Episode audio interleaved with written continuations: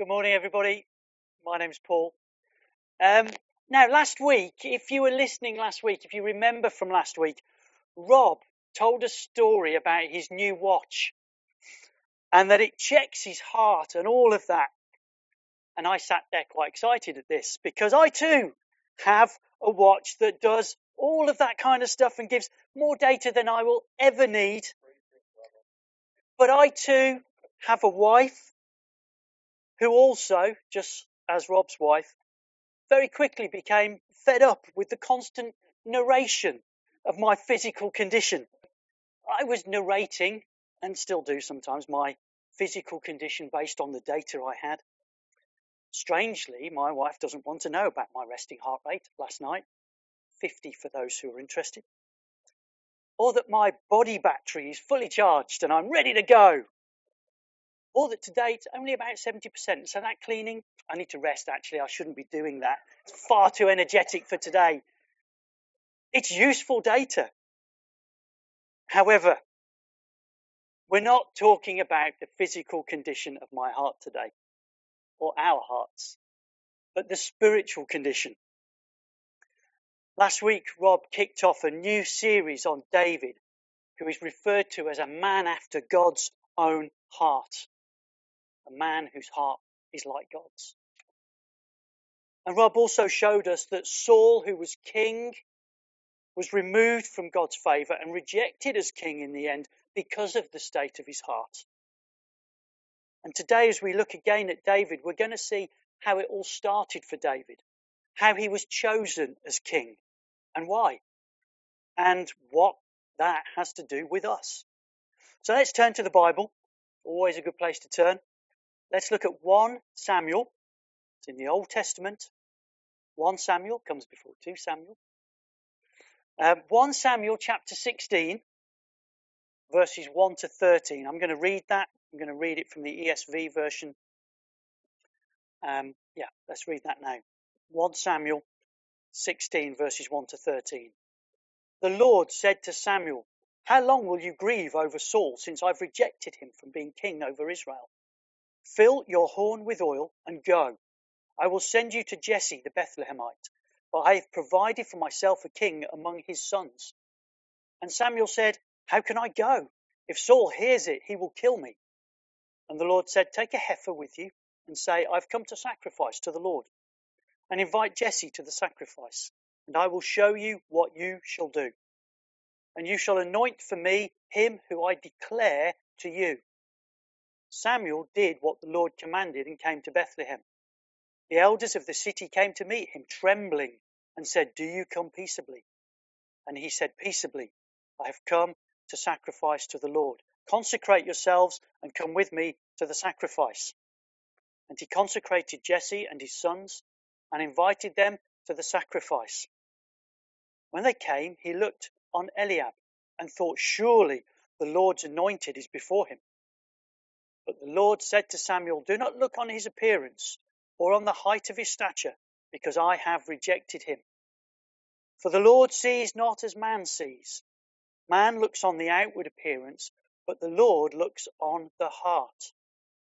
Then Jesse called Abinadab and made him pass before Samuel. And he said, Neither has the Lord chosen this one. Then Jesse made Shammah pass by, and he said, Neither has the Lord chosen this one. And Jesse made seven of his sons pass before Samuel. And Samuel said to Jesse, The Lord has not chosen these. Then Samuel said to Jesse, Jesse, Are all your sons here? And he said, There remains yet the youngest, but behold, he is keeping sheep. And Samuel said to Jesse, Send and get him, for we will not sit down till he comes here. And he sent and brought him in. Now he was ruddy and had beautiful eyes and was handsome. And the Lord said, Arise, anoint him, for this is he. And Samuel took the horn of the oil and anointed him in the midst of his brothers. And the Spirit of the Lord rushed upon David from that day forward. And Samuel rose up and went to Ramah. Just before this took place in Samuel 15, Samuel tells Saul that, um, that Samuel tells Saul that God saw what had been done to uh, that, that Amalek had done to Israel. And he wanted Saul to put it right by destroying the Amalekites.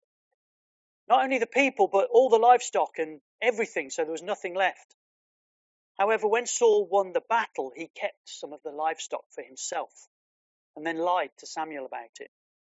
He's gone against the specific instructions of God that came to him through Samuel. So Samuel tells Saul, God has rejected you from being king. Not only that, but Samuel says in verse 15, uh, chapter 15, verse 28, Samuel said to him, The Lord has torn the kingdom of Israel from you this day and has given it to a neighbor of yours who is better than you. That must have stung. So we come in that context to chapter 16 and we see how the next king is being chosen. Samuel was God's prophet. He anointed Saul in the first place as king, and now he was choosing a successor, and God directs him to where he should go. Now, Samuel was nervous about going to find this successor just in case Saul heard what he was doing. Not necessarily that he heard that he was going to find a successor, but Saul might have had an inkling about that. But just the fact that Samuel was back around because Samuel had just prophesied the kingdom's being torn from you. So God gives Samuel a strategy. It's a really interesting strategy. He says, Well, actually go and say that you're going to make a sacrifice. Now do the sacrifice so that you're truthful, but just don't tell them the other bit. So Samuel doesn't lie when he comes to the elders of the city who are trembling because they're thinking, oh, there's problems here. He doesn't lie. He is going to make a sacrifice, but he only gives them half the information.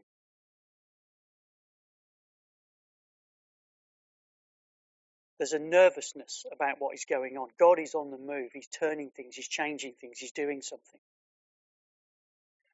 But when Samuel arrives, he assures the elders of the city, I'm not here to stir up trouble. I'm just here to make a sacrifice to God. He's a powerful figure in the Israelite community. People know he's God's man, so he carries a huge influence. Also invited to the sacrifice, as we can see from verse 1 is, is Jesse the Bethlehemite. And Jesse has eight sons who are also all invited to the sacrifice. Because Samuel knows, although no one else knows, that one of these is going to be chosen.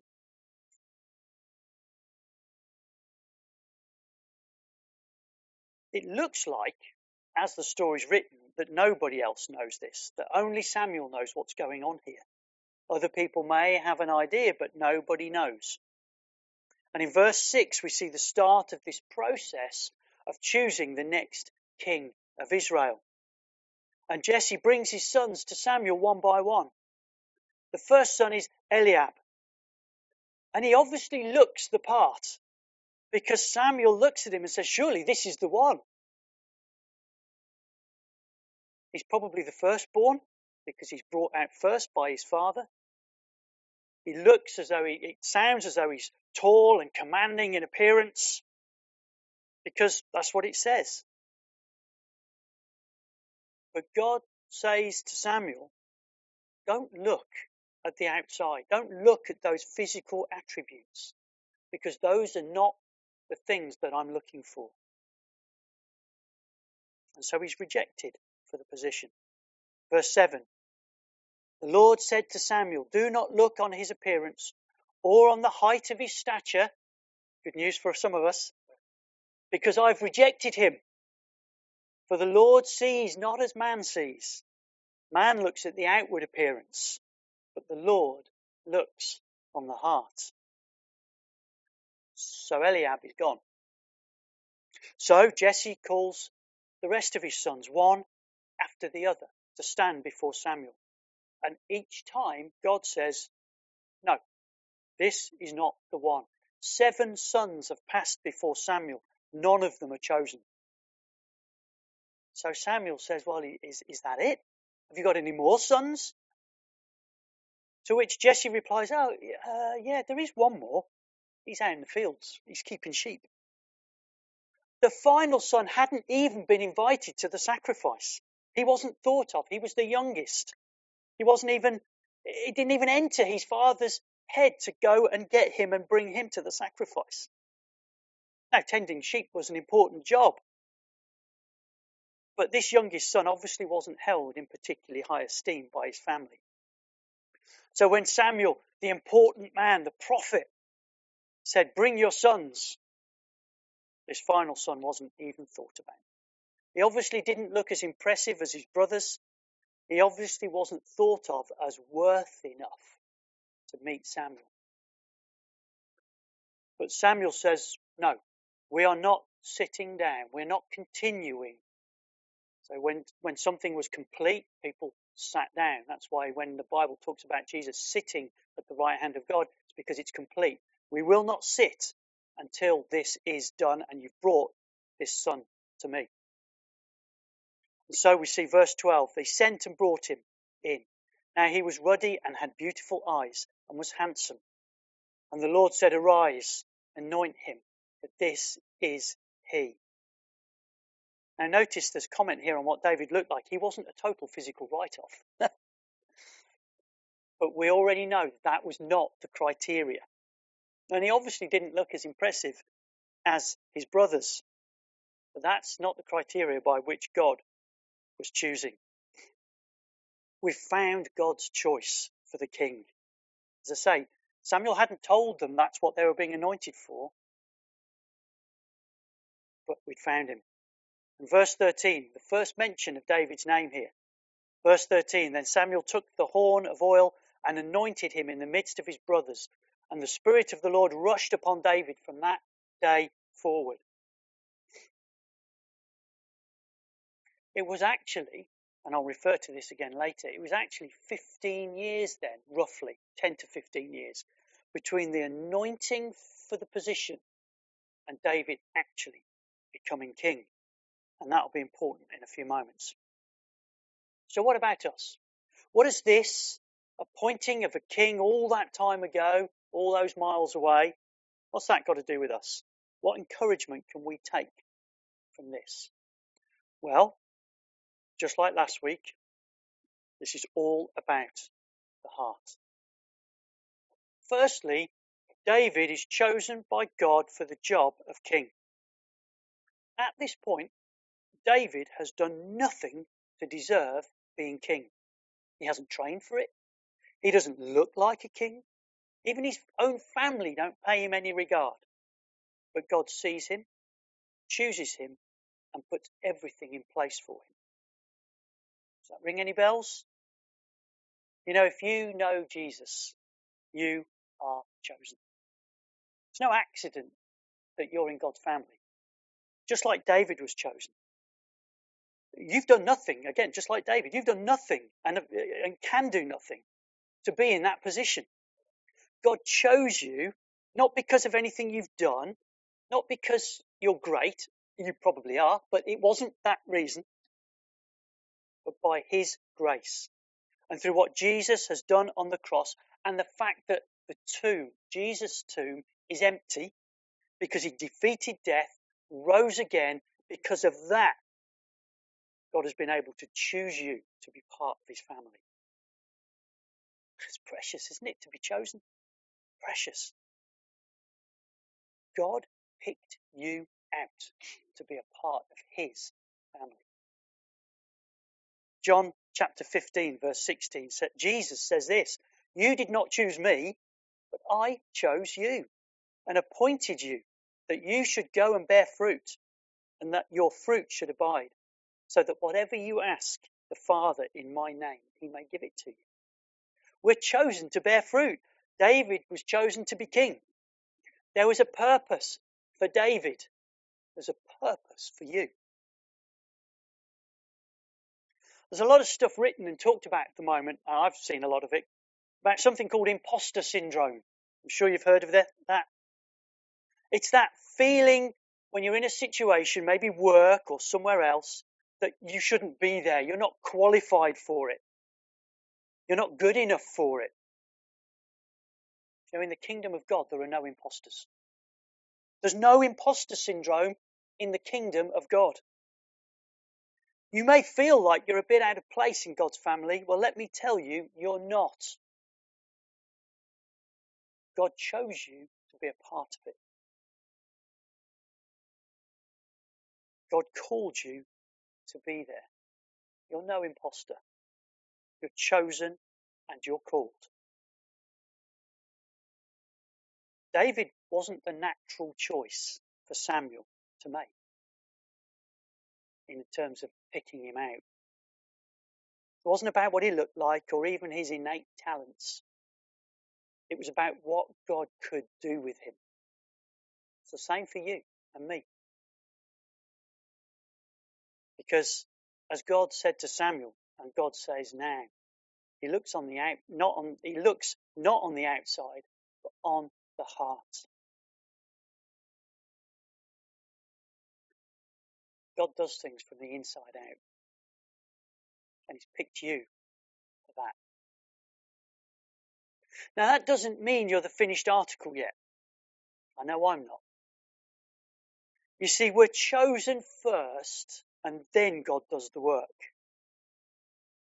Like I said before, the time between David being chosen and anointed by Samuel and becoming king was probably around about 15 years. In between time, he had some testing, some training. So he went to serve Saul, who tried to kill him. 1 Samuel 19. He fights Goliath in 1 Samuel 17. And then, knowing Saul was still trying to kill him, and knowing he was going to be king one day, in 1 Samuel 24, David had the opportunity to kill Saul and actually spares his life. God's training him. God's changing him. God's working on his heart. He was training him to be king. He was training him for his calling. You see, when David was called, he wasn't quite ready. His character needed to be formed. His inward life needed to be developed. This was not necessarily about developing skills, although that was probably a part of it. It was about developing his heart. God was forming in David a heart that was God focused, a character that was God focused. You see, God chooses us and then wants from us a teachable heart, a soft heart, as Rob explained last week. Not a huge raft of skills and talents. You don't need to look the part because that's not what it's about. Are we, are you, am I, willing to be trained by God for our calling? Are we willing to submit to the trials and the lessons that come our way in order for this training to take place?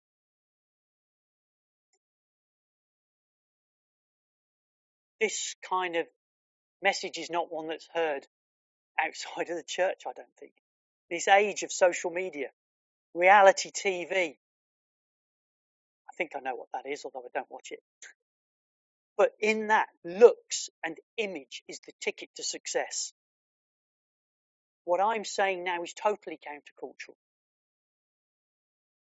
In some ways, these days, it's easier to transform your outward appearance, whether it's permanent changes or just using some filters on some certain apps. You can change the outward appearance very easily to present an image. You can build an image online that has nothing to do with the real you. I think there's huge pressure on young people, particularly. In my day, it was just about which group at school you fit in with. Now, image is a global business. What an, it's just what a what a difficult place to navigate for our young people. Trying to be relevant, trying to fit in, and not not stand out in a wrong way. It's hard. God looks on your heart. God works on your heart. And I have to say, here at Jubilee, we have lots of young people who are very impressive, who have got good hearts. You've seen one of them this morning. It's just wonderful to see that we have young people who say, No, I'm, I'm God focused. I've got a heart for God. See, God works on your heart because that is what ultimately matters.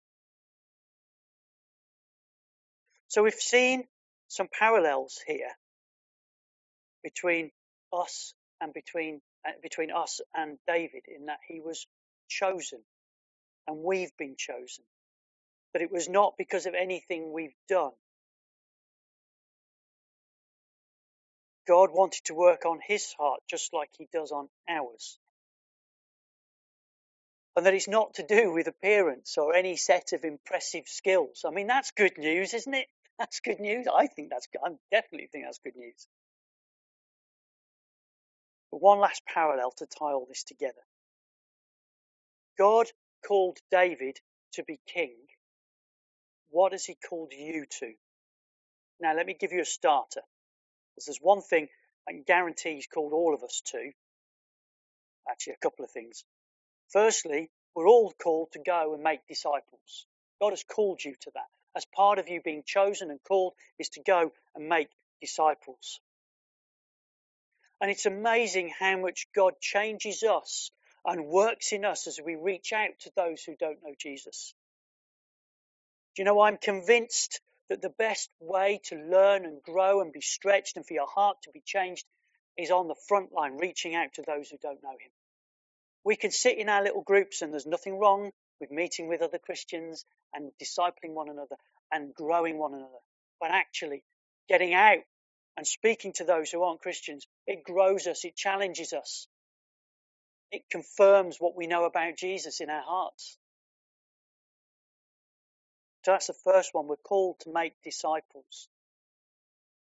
The second thing is that wherever you are right now is where God has called you to be. Now, that's a really difficult thing for me to say at the moment for our family because of job situations and things like that. It's difficult for me to say, God has called me to be where I am right now. But it's the only conclusion I can come to. Because if I'm not where God wants me right now, I'm either rebelling or God's not in control of everything. That the only logical conclusion I can come to is that I am where God wants me to be. Now, if someone else was saying that to me right now, I wouldn't really like it. But I, I, it's the only position that's consistent with Scripture and God's character. Which means that if the position you're in right now is a painful situation, then God is changing your heart. God is teaching you. He's working from the inside out in order that you'll have a heart and a character just like him. That's not easy. It's not an easy thing to say. It's not an easy thing to hear. Didn't want to say it, but it's true. So we're called to make disciples and we're called to where God has got us right now. But if, like David, you feel that God has called you to something else, something that's not yet happened, then remember this. It took around 15 years or so, as I've already said, of God working on David before he stepped into his kingly calling. What is God doing in you now that's preparing you for what he's got for you next? Because all too often we're desperate for the next. We're desperate for the big thing. We're desperate for what God has called us to. And what we fail to see sometimes is that God has got us where we are right now to teach us because we're not ready for that. That's been the story of my life. I can't, couldn't be standing here now talking to you like this without the painful things God has done in my life. I couldn't. God has taken me through things to get me ready for what's next. God is doing that for many of you right now. What is God doing in you that's preparing you for what's next? Don't rush on and try and get to what's next before God has got you ready for it. Because it won't work. It won't work. I've tried. It doesn't work. I want to save you the heartache of that, believe me. But don't lose heart. If your vision or your calling goes beyond where you are today, God is using where you are today to get you to where He wants you to be. Now, the problem I normally have, and the problem I've got right now, is I don't really understand at the time what God is doing. It's only with hindsight. It's only as I look back and go, oh, that's what he was doing. You don't see it at the time. We have to have faith. We have to trust that God knows what he's doing. Again, hard for me to say right now. Because I don't know what comes next for me. I don't know where God's calling me to next. I just know he's getting me ready for something, but I don't know what it is. I Just need to trust him. And it can be frustrating because you go, but surely God, I learnt this lesson 20 years ago, 10 years ago, five years ago, a year ago, whatever it might be. God is doing something in you, in me. It's taking us on, taking us forward. I look back and I see how far God has brought me. And like I spoke on the last time I spoke, in fact, I talked about you know, how how God um, brings you from one thing to the next. You look at what God has done in you and how far He's brought you for what's next. I'm just learning deeper levels of trust in God all the time. But they're not easy things to learn. It's time to draw things together. David was a man after God's own heart. He was chosen because he looked the part, but because God chose him. Because he knew he could do something in him. Can you, can I, can we be described as a people after God's own heart? Who have a heart like God's? We have that opportunity. We've been chosen. We've been called. It's up to us. It's up to you, up to me, how we respond to that calling. How we, to, how we submit to what God wants. How is your heart positioned before God this morning? Is it accepting of the call and ready to grow and to move forward? Is, is your heart accepting of where you are right now? And are you ready and willing and open to be changed by God as He moves you into more of what He has for you? You know, I want to, I want to pray for a few categories of people this morning. You'll notice that as at the beginning of that passage, or, or rather in that passage, where when Samuel anoints David, remember it's a long time before he's king, but he anoints him, and what happens? The Spirit of God rushes on David from that moment forward. And I want to pray for people that the Spirit of God rushes upon you now and is with you for what goes forward. That anointing of David was significant. God anoints us for things. What that means is He gives us His Spirit for things. The Holy Spirit, He journeys with us. He, he comes upon us and He lives with us, giving us what we need to go forward. So I want to pray for those of you who are frustrated with where you are right now. Okay, that's me. Okay, those of us who are frustrated with where they are right now, I want to pray for you. I want to pray for a willingness to be changed. And I want to pray for what comes next. And I'm going to pray that the Spirit of God just rushes on you so you're equipped to go forward. So let's pray.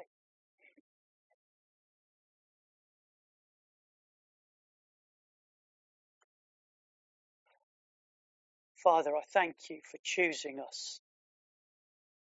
I thank you that you didn't look on the outward appearance, but that you looked on the inside and you chose us. God, I know that I and the rest of us have done nothing to deserve your choosing, but you chose us anyway. And we want to start by saying thank you. Thank you, thank you, thank you for choosing me. It might be that some of you this morning need to just say thank you to God for choosing you. Say thank you to him now. Say thank you. Thank you for choosing me to be part of your family. Thank you. And then, God, for those who are frustrated with where they are right now, frustrated with their situation, for those who don't understand why they're going through what they're going through, I pray, Holy Spirit, you will rush on them now and anoint them for what's coming next. Anoint them for the situation they're in. Holy Spirit, just rush upon them now. Rush upon us now. And give us a faith for the future. Faith that what you're doing in us now, even though we don't understand it, is in your hands and you've got something good for us. Rush upon us now. Father, as we position ourselves right before you, our hearts before you, I pray that you will bring upon us a willingness to be changed, a willingness to submit to the situation and be taught by you through it, be changed by you. I pray for soft hearts to be teachable by you, to be taught by you. And Father, this is my this is my prayer is that you will give us just a glimpse of what's coming next. Help us in our faith for what comes next. Give us a glimpse of where you're leading us so that we can just continue on with hearts before you, being changed by you, being called by you, being anointed by you to be people who bear fruit. It's what you've called us to, to bear fruit. Father, for new disciples, for new things, for growth in your kingdom. Anoint us, come upon us, and help us change. In Jesus' name, amen.